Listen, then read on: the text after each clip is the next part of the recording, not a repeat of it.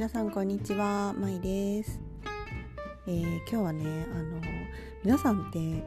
こう映像作品映画とかアニメとか漫画とか、まあ、小説まあいろいろあると思うんですけどそういった物語音楽もそうだね。そういう作品についてどういうふうに捉えてるのかなと思ってこれこそ、まあ、感覚派とか感受性が豊かなタイプの人たちと共有できるお話かなって思うんですけどあの私結構その作品を見るっていう時にすごくやっぱ身構えるしこう心の準備が必要なんですよね。音楽を聴くとかもそうだしだから新曲が発売されたりすると好きなアーティストの、まあ、ちょっとあの遠回しに眺めたりこうサムネイル見たりあのタイトル見たりして結構しばらくしてから曲を聴くとかあのすごくあの慎重になってしまうところがあってでもやっぱりなんかそういう風に作品と一個一個向き合うっていう作業してる人ってそんなに多くないんだろうなってことも知ってるし、感じてるんですよね。でも本当事実そうだと思っててこうエンタメって言われるジャンルって必ずしもその深いメッセージだったり何か伝えたいことが強く強くこう哲学的な啓蒙的な伝えたいことがあるとも限らないってことを今まで結構あんま知らなかったんですよ私。そう。ただただこう面白いでしょとか笑えるでしょっていうものも必要じゃないですか世の中。ただなんかまあ私も結構深刻になりやすかったり世の中を良くしようみたいなメッセージ何マインドが強いからこそあのやっぱりね作品に対していちいちいちいちすごいね気合を入れてしまう。もちろんそういうようなテーマ性の強い作品っていうのもたくさんあって、うん、やっぱ繰り返し語られてるこうことってあると思うんですよ。その未来こうなっていくとか、まあ、過去のこの事実についてとかやっぱ生きていく人間が生きていくってどういうことかっていうこと。なんかそこにでも私はあまりにもフォーカスしすぎてやっぱ楽しむってことが苦手っていうとところともつながってくんだけどやっぱ本当にねいちいちほんと重たく捉えてたなって思います。うん。なんかそこからやっぱ作品を受け取ってそこその作者とか伝えたい思いっていうのを受け取って自分の行動とか感覚とかこう意識とかを変えていかなければいけないぐらいまで結構思ってきたんですよね。ここ共感する人いるかなと思って。その意識ってすごいやっぱアーティスト的な感性だと思うし割とこうそうねうん。まあアートの考アート思考とかって言われるのも多分そういう系のことなのかな。やっぱ抽象的な作品を通して自分を自分の中にある思いに気づいてそれを表現していくというようなプロセスっていうのかな。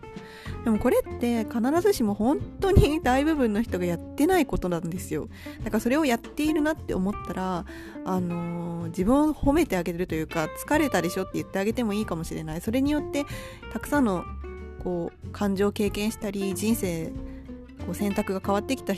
自分とかっていうのを、うん、受け止めてあげる時間もあっていいのかなって最近思ってます。私本当にそういうまあアニメとかもこう何？ちゃんと正座して見てるような印象だ印象っていうかそういうことをしてたんですよね。意識の中で。だから楽に何にも考えずに作品を見るっていうこともできないし音楽聴くっていうのもできないし本当になんかそのなそこに流れてる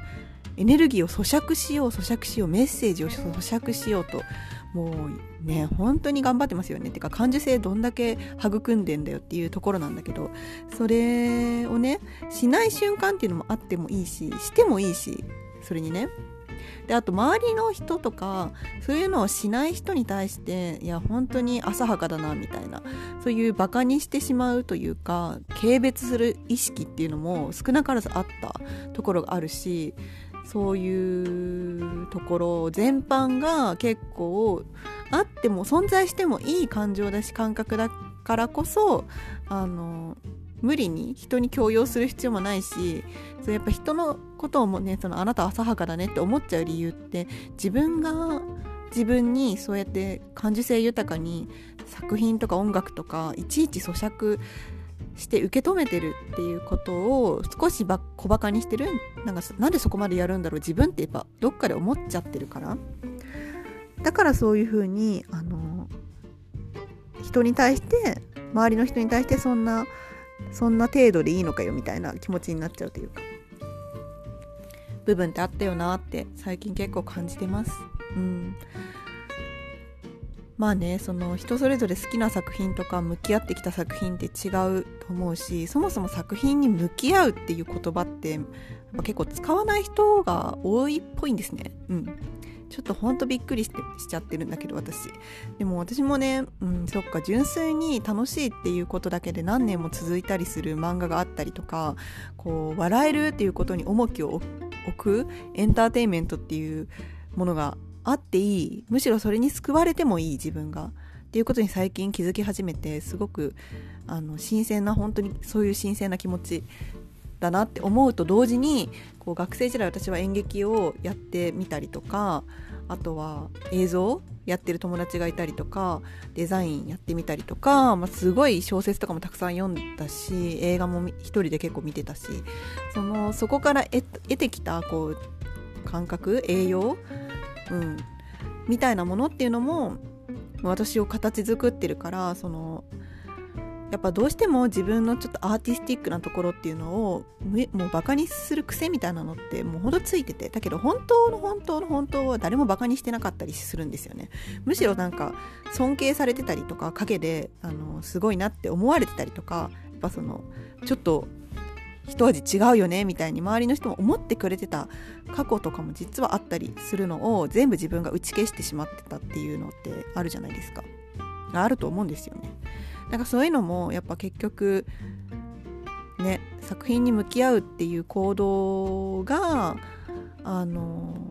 いい悪いとかってないのにそういう偏見も私も偏見を持ってたなとか思うしそれにその向き合い方っていうのも人それぞれっていうのを選んでいいというかなんか深読みしすぎだったところもある本当にその深読みされるために作ってない作品だって別に悪いものではないのにいちいち深読みしてたなとかあのそういうことを最近感じてます。でこうただでもその感性が豊かだったりこうまあねフィーリングが強いことによってその俳優さんとかさあのできる人もいるわけじゃないですか。これを聞いてくださってる方にも実はすごいそういう演技の才能がある人とかまあ、アートの才能がある人、まあ、人の心を打つ作品を作れるっていうかそういうのを表現できる、まあ、感情を表現できるってことですよね。感情を知っているから感情を表現できる人っていうのも結構いるんじゃないかなって思っててだけどそういうのを表現する場がなかったからこそ今はまあそんなことできないっしょって思ってるかなって思うんだけどその役者さんとかってなんかやっぱよくよくさアーティストの人とか役者の人とか見てるとそのやっぱ結構スケジュールとか過酷そうだなとかなんかそういうとこまで想像しちゃって勝手に具合悪くなったりするんですけど私。マジで余計な感情移入しすぎって感じなんだけどね。だけどその何て言うのかな。やっぱその作品それを自分のちゃんとその変な歪んだところなく私はこれを表現者としてやってるんだっていう意識があったら多分疲れるけど疲れないっていうところもちゃんとあると思うんだよね。なんかなんていうのかな。全部が全部疲れるっていうことではないその表現するっていうことって。感情を表現する理解する台本を読み込むとかあの役者さんはやってると思うんですけどそれ全部が全部疲れる行動って勝手になんかこうラベリングしちゃってるの節ありませんっていう HSP の人とか。なんかうっすらあるかなみたいな。あると思うんですよね。なんかなかなか語られないとこだけど。でなんか私も正直思ってて一回一回表現するのってしんどいっていうのって自分の中にあるものを表現してないからこそ表現したら疲れるっていうことになっちゃってるだけでその都度その都度ちゃんと表現していけばと行ったりとかそういう感じ感情とかがすごく豊かな自分を認めているとその表現することって別に苦ではないしむしろそこにあの自分の才能を見いだすからあのもうちょっとこう読み込んで表現したい。もうちょっと違う。ちょっとニュアンスを変えようとかそういう役者さんがやってるようなことっていうのもすごくできるんじゃないかなっていうかそこにあの魅力がある。やっぱ表情の一つ眉の動かし方一つ手の置き位置一つ二つでやっぱ伝えているメッセージって変わってくるって言われますよね。そういうことってやっぱできるんだと思うんですよ。別に私たちが役者じゃなくてもね。そう演じるってことではなく自分を表現するっていう意味合い。そう。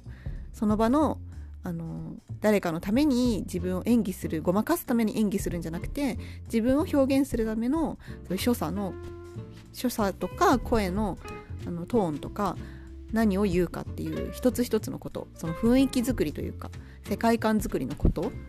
っていう風にあのオーバーラップっていうかさせて考えると役者さんってすごく身近な存在になるのかなって思うし自分もやれる部分、うん、なんか自分も取り入れられるものってあるって思うとなんかまた作品の見方も変わってきそうな気がしませんかというあの謎の提案を今日はふと思ったので話してます。私最近前話したかななんか SixTONES っていうジャニーズのグループがあのすごい好きでになってこの2ヶ月くらいで。で何なんか全然そのマインドがかなりそのロックバンド寄りなんですよね。なんかその自分たちの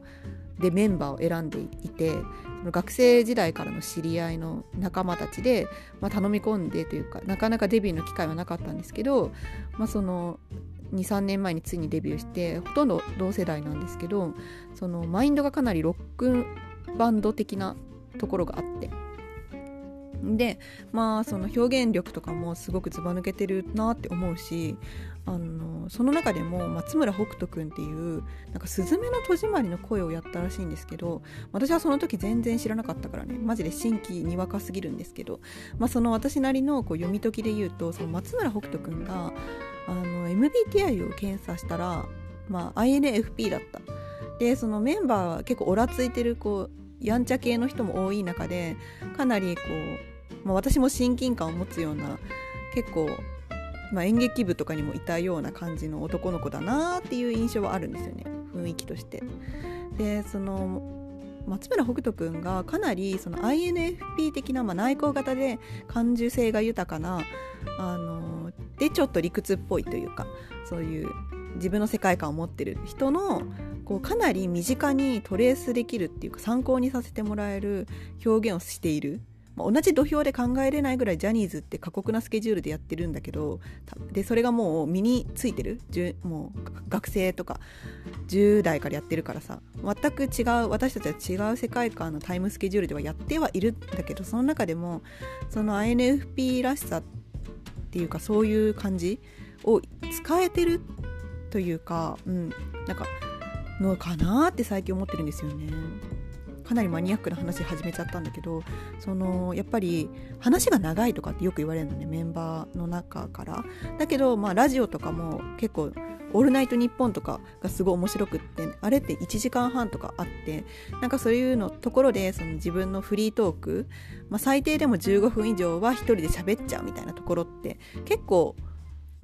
まあ少なかったりするそういう人って。そのやっぱちょっと元気系の人だったりとかお笑いっぽい人たちだったりするとあのリアクションとか面白い話題はあるけどその自分のこうエピソードをあのすごい長い長く尺を取って喋るっていうのはやんない人っていうのも結構多いの多いみたいだしそう。だか話長いよってよく言われてるんだけどその松村君が。だけどなんか私はその話を聞いててすごくあの抵抗なくちゃんと自分のまあね INFP 感、うん、あのを発揮されてるなって思うから、まあ、ぜひその松村北斗君の「オールナイトニッポン」とかっていう風に YouTube で検索すると出てくるのでそのエピソードトークっていうのを聞いてもらえたらなんとなくその私の言いたいことが伝わるような気がする。うん、かなりしかも本人も自分のこと陰キャとか言ってるんだけど冗談でね。周りがかなり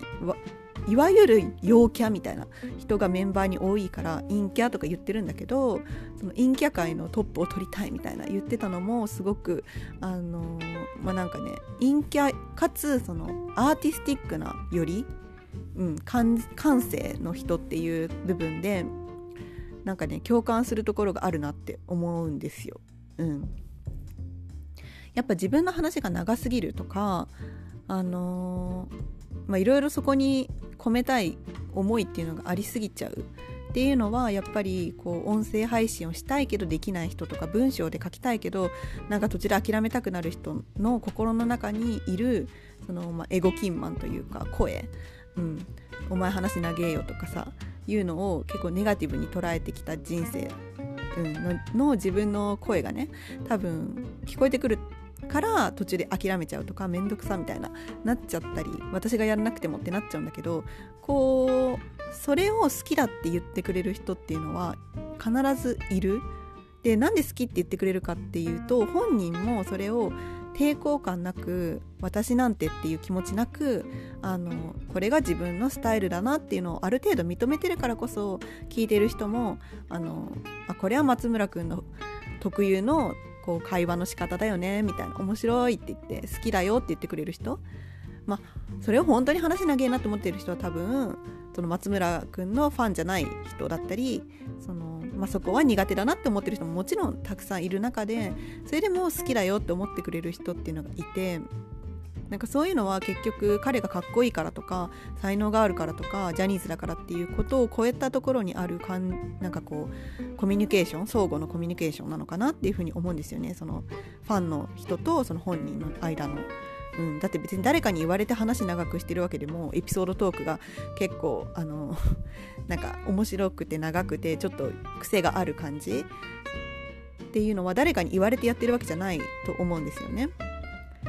で私私もすごい話長いっていうか話長いって思ったことはあんまなかったぐらい喋ってなかったんだけど今まで。ただこういろいろあれもこれも言いたいことあるしこうニュアンスとかもこう少し形容詞とかを入れたいとかここはちょっと間を置きたいとかここはあのー、もうちょっと膨らませたいけどここはサクッと切りたいみたいないろいろこう例え話とかもしたいし、ね、例えば例えばつって長くなっていっちゃうところがあるんだけどそれもあ面白いなとか楽しみだなとかそういうあの余計な脱線があることによって伝えたい気持ちが伝わったよって思ってもらえる人が一人でもやっぱいればうんいいんじゃないかなって本当思いますなんかそこをひねくれるてるのは結局自分だし、うん、なんかそんな感じでまあ最初に話した話と全然ずれてきちゃったんですけどうん、そういう作品と向き合う音楽とか作品とか芸術と向き合うっていうのを結構真面目に深刻真剣にやってしまう人っていうのは少数派なんですよねぶっちゃけ。だけどそれをやってしまっている自分っていうもの自体をあの受け止めるというか、うん、受け止めてあげることで変わってくることって絶対あると思うっていう話とあとはこうまあ内向型で感覚派のフィーリング派の皆さんにとっての希望の星となっているあのストーンズ松村北斗くんの話。うん、なんか結構ね女の子のアイドルも私好きなんですけどやっぱ女の子のアイドル、まあ、私は特にでもハロプロしか見てないからその坂道系とかわからないんだけどどういうラジオとかやってるのかはね。ただ女の子のアイドルってその20代前半とかで卒業とかしちゃうわけでそのやっぱ人の人格ってけもっとさより深みを増していくし自由に喋れるのって20代の半ば過ぎてからかなって正直思うんですよね。やっぱ二十歳前後まれっていうのはかなりこう求められてるテンプレートとか台本に沿っての喋りが多くなってしまうのであと語彙力とかそのもうそんなに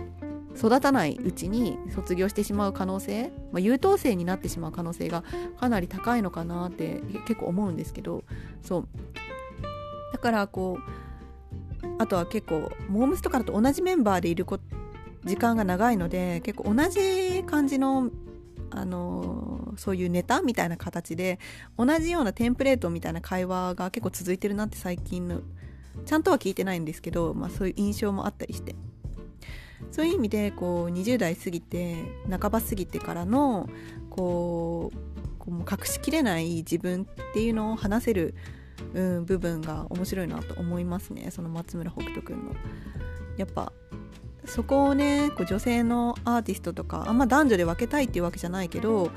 う私が結構面白いなって思うと結構ね男性の方になっていくかなとか思ったりします。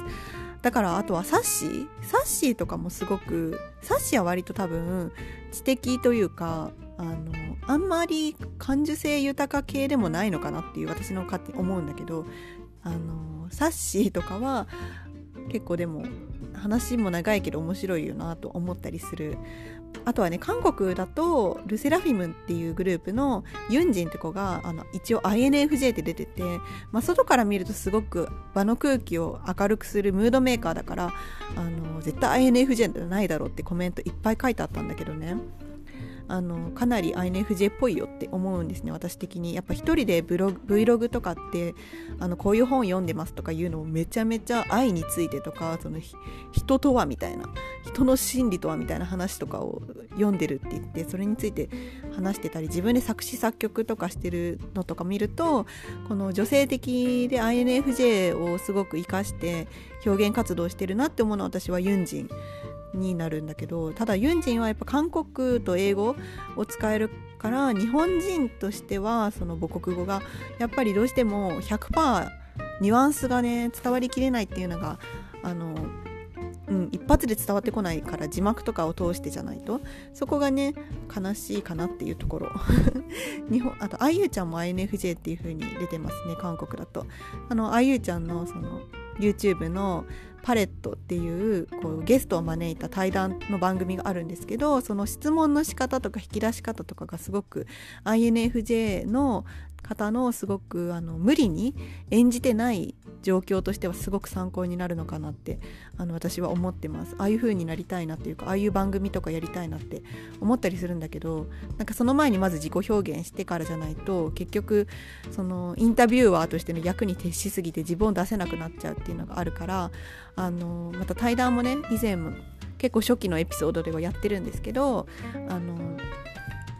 これからまたしばらくもうちょっと経ってからかな対談もやまたやっていきたいなっていうか私の中であゆちゃんのそのパレットっていう番組が YouTube 番組がちょっと憧れだったりしますね。うんまあ、そんなこんなで今日はまあちょっとエンタメとか作品とか、まあ、あとは役者さんの話とか、うんまあ、内向型のそういう女優さん俳優さんアーティストアイドルの方についてあのお話ししてみました。ということでバイバーイ。